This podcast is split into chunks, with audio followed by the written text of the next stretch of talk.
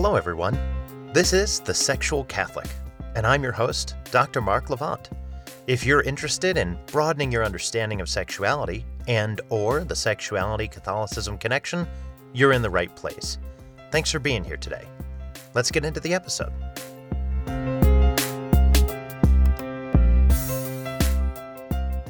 Hello and welcome to this episode of The Sexual Catholic. I'm your host, Dr. Mark Levand, and in this episode, we're going to talk about sexuality education.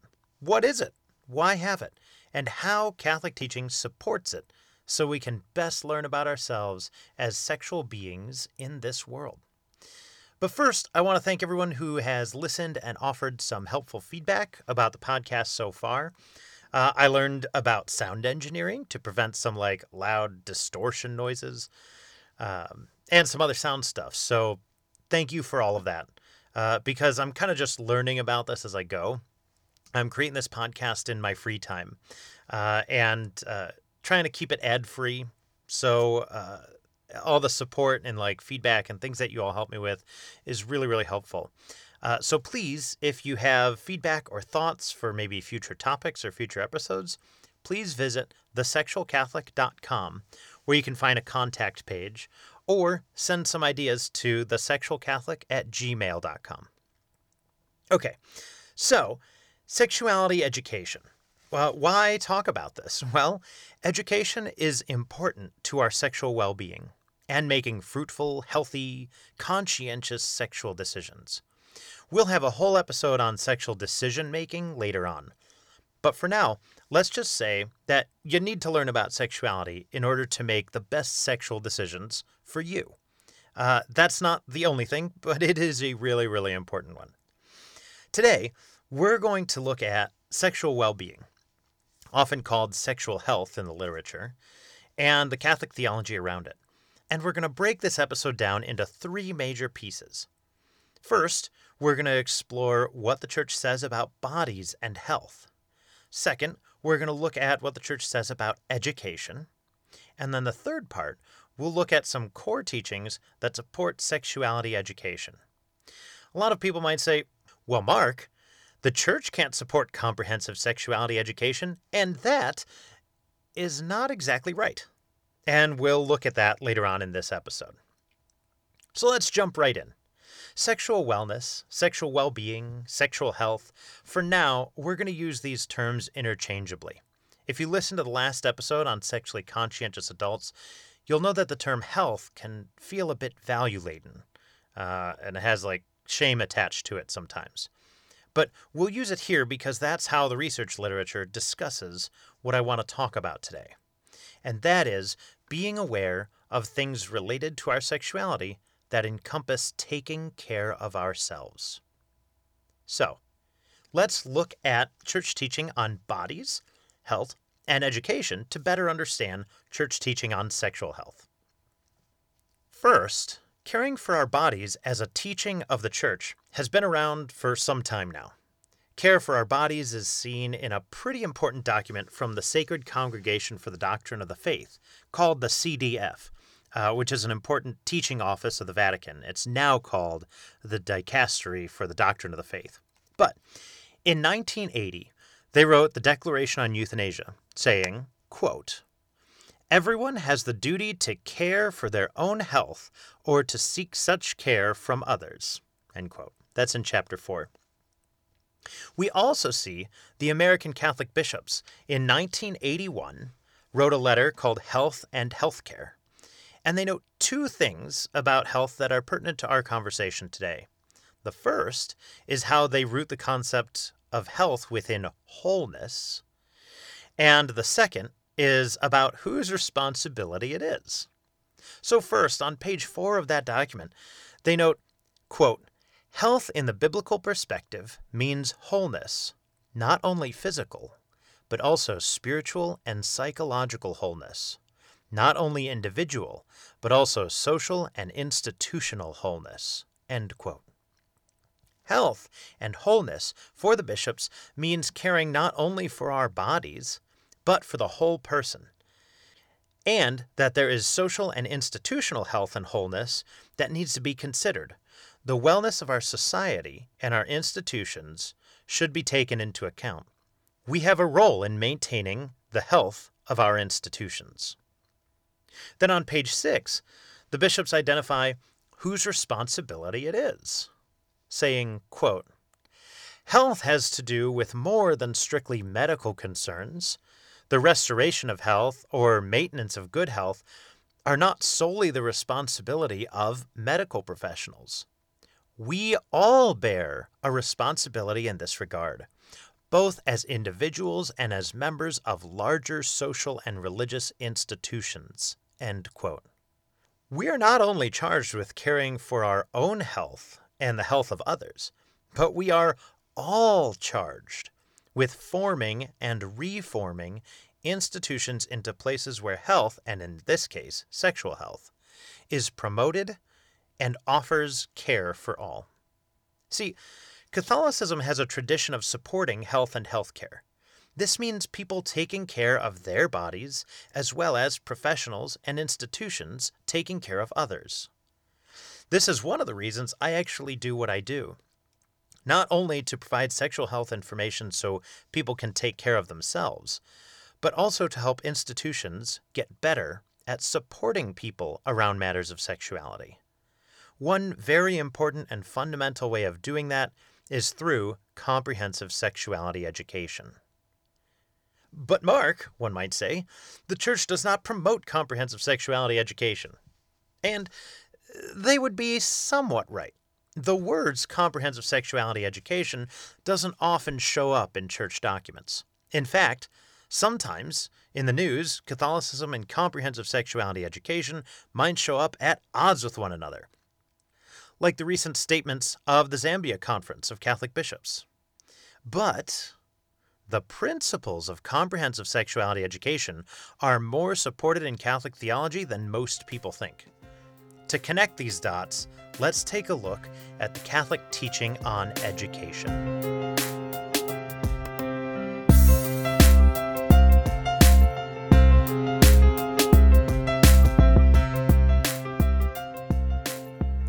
Like having a long history on health and care for bodies, the Catholic Church has a long history of valuing education.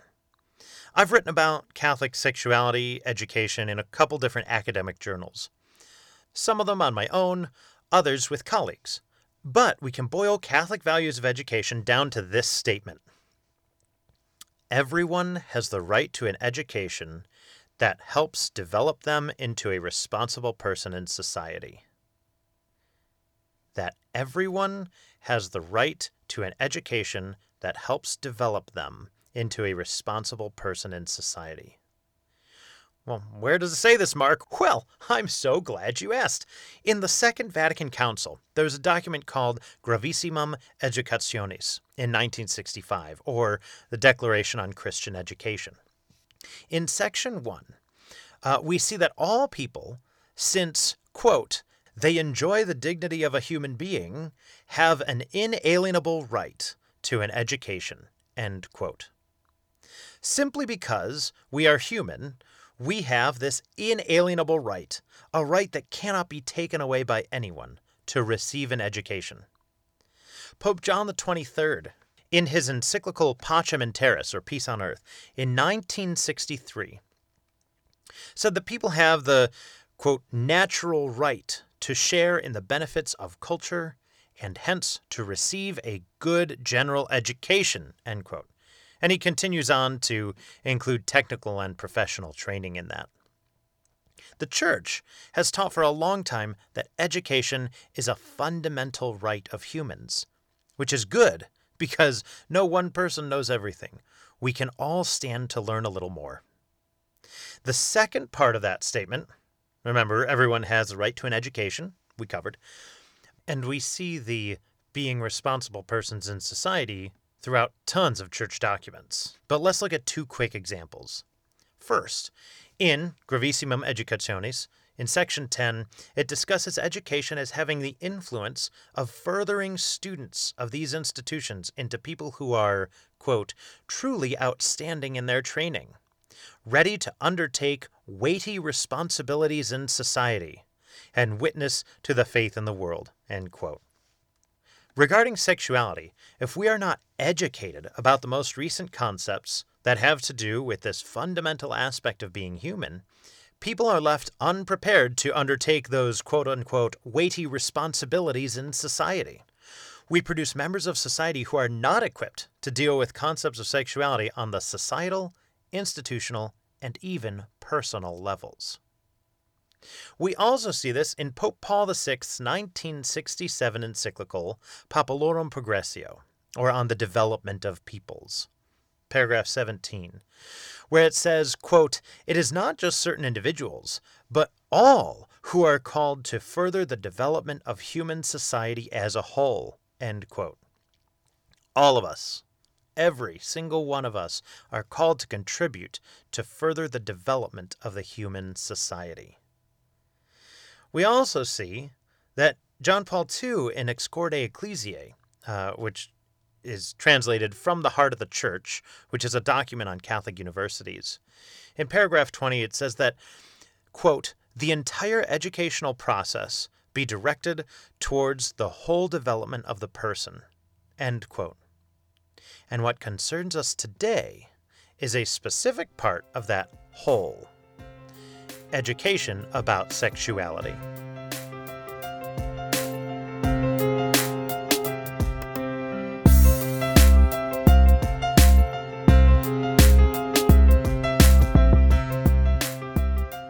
So, we see that taking care of our bodies is deeply rooted in Catholic teaching. Education as an inalienable right is deeply rooted in Catholic teaching that educating for whole person development is deeply rooted in Catholic teaching. Now, let's look at specifically sexuality education.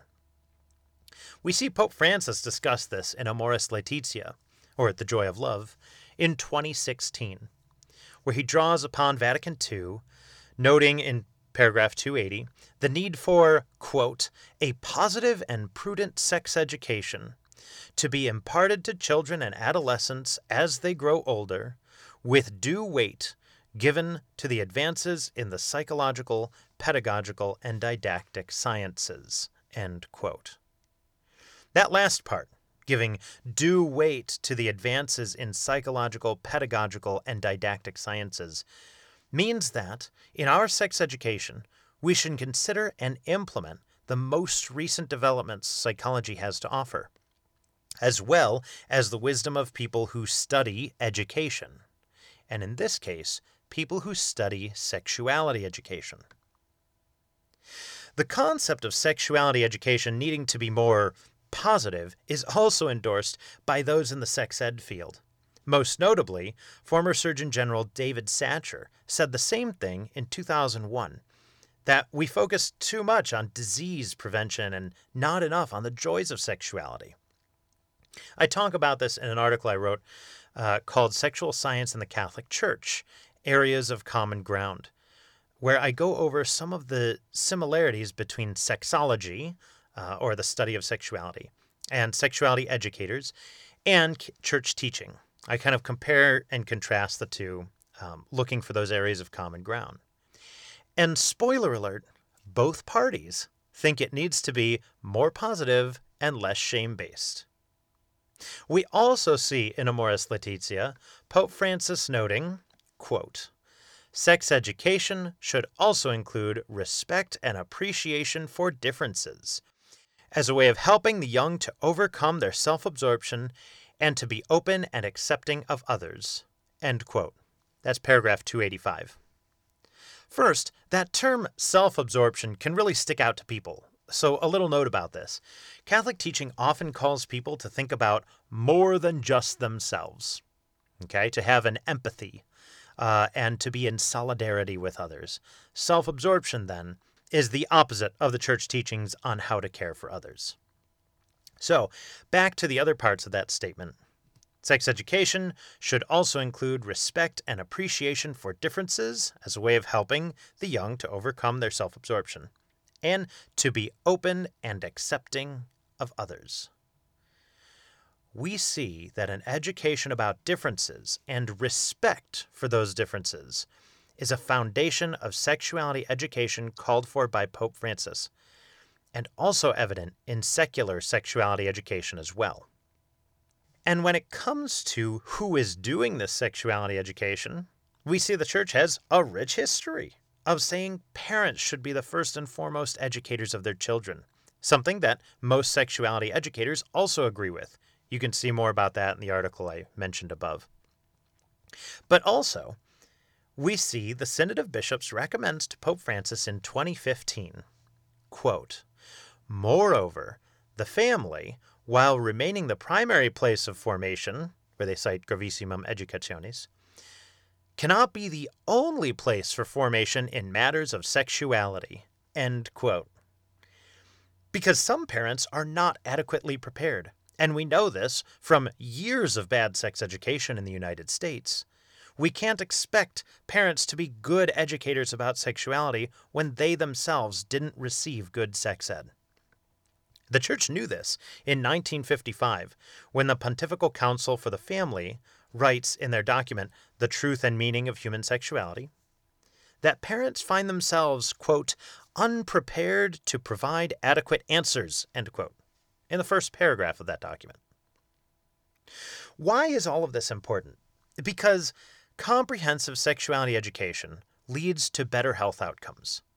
Better health is a teaching of the Church. And better health leads to the development of a human society, also a teaching of the Church. In a recent 2020 academic article, which was a meta analysis or a look at sexuality education research over the course of decades, we see that comprehensive sexuality education lowers youth pregnancy, lowers rates of STI transmission, helps prevent domestic violence and sexual abuse and improves healthy relationship development and social emotional learning. Literally, overcoming our own self absorption, right? As we talked about earlier. That's what social emotional learning does. When taken as a whole, those are all values held by the Catholic Church. And so education about this stuff is not only accepted in Catholic teaching, but it is a moral good. There was another article I wrote with a colleague, a moral theologian, Dr. Karen Ross, titled Sexuality Education as a Moral Good Catholic Support for Accurate Holistic Sexuality Information. And in that article, we discuss Catholic theological grounding for holistic, comprehensive sexuality education. Why? Uh, because educating for whole person development involves learning about matters of sexuality. Education about sexuality is a moral good. And when we fail to educate people about sexuality, we rob them of the information they will need to interact in a world full of diversity. And at times, even worse, they can be robbed of joy in the world of sexuality. It's not only Karen and I who think this but a good number of people are trying to change the way Catholic sexuality education happens. Some of us write theological articles about it, creating a theoretical foundation for future work. Others write curricula to address sexuality more holistically, like Kate Ott's Thoughtful Christian Curriculum or the Healthy Bodies, Healthy Relationship Curriculum by Stacy Henning. There is still a lot we need to talk about and develop, but know that there are people working to better prepare folks through comprehensive sexuality education in Catholic settings. One scholar, Emily Kahm, uh, did a dissertation study on Catholic girls and young women uh, and their experience of sexuality education. Interestingly enough, so did my friend Karen. Like the same kind of study in the same time frame, they didn't know each other is wild. Research is great. But in an interview with the US Catholic magazine, Emily Kahm gave these words of contemplation to those delivering sexuality education. To ask oneself, quote, Is there fear? Or am I thinking in terms of sexuality as a life giving and joyful gift? That undercurrent of fear and shame may run through so much more than we expect it to. We aren't going to be able to focus on sex and sexuality as joyful and life giving unless we, as adult educators, pay attention to how many of us have broken relationships with sex. End quote. This is a theme in so much of the sexuality education literature. And we have trainings to help people deal with their own feelings around sexuality and understand how to manage that in a classroom. This is what people who are trained as sexuality educators get trained to do. There's a whole field of study about sexuality education that has rich information about this whole process. That Catholic teaching says we should respect and learn from, right? Those advances in pedagogical and didactic sciences. So, even if your sexuality education was not good, know that there are people working to make it better for future generations. And it is never too late to learn more. Like in our last episode, a sexually conscientious adult learns more about sexuality. There's so much to learn about sexuality that can contribute to our joy and pleasure as humans in this world.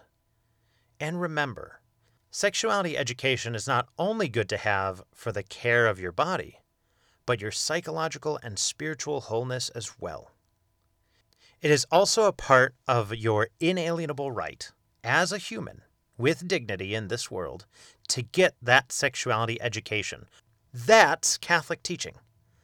Sometimes, though, listeners might have experienced sexuality education that makes them feel shame around sexuality.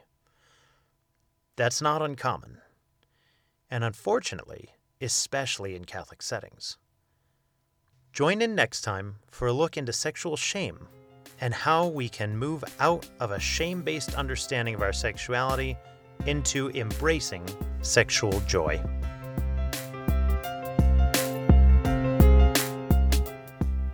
Thank you all for listening to this episode. If you liked what you heard or otherwise appreciated it, please subscribe and rate the podcast. If you have other thoughts or ideas for future episodes you'd like to share, please email thesexualcatholic at gmail.com. If you or someone you know would like to learn more about the work that I do, for more information, please visit www.marklevand.com. Thank you for tuning in. I hope something in today's episode was helpful, interesting, or otherwise inspiring. Have a great day.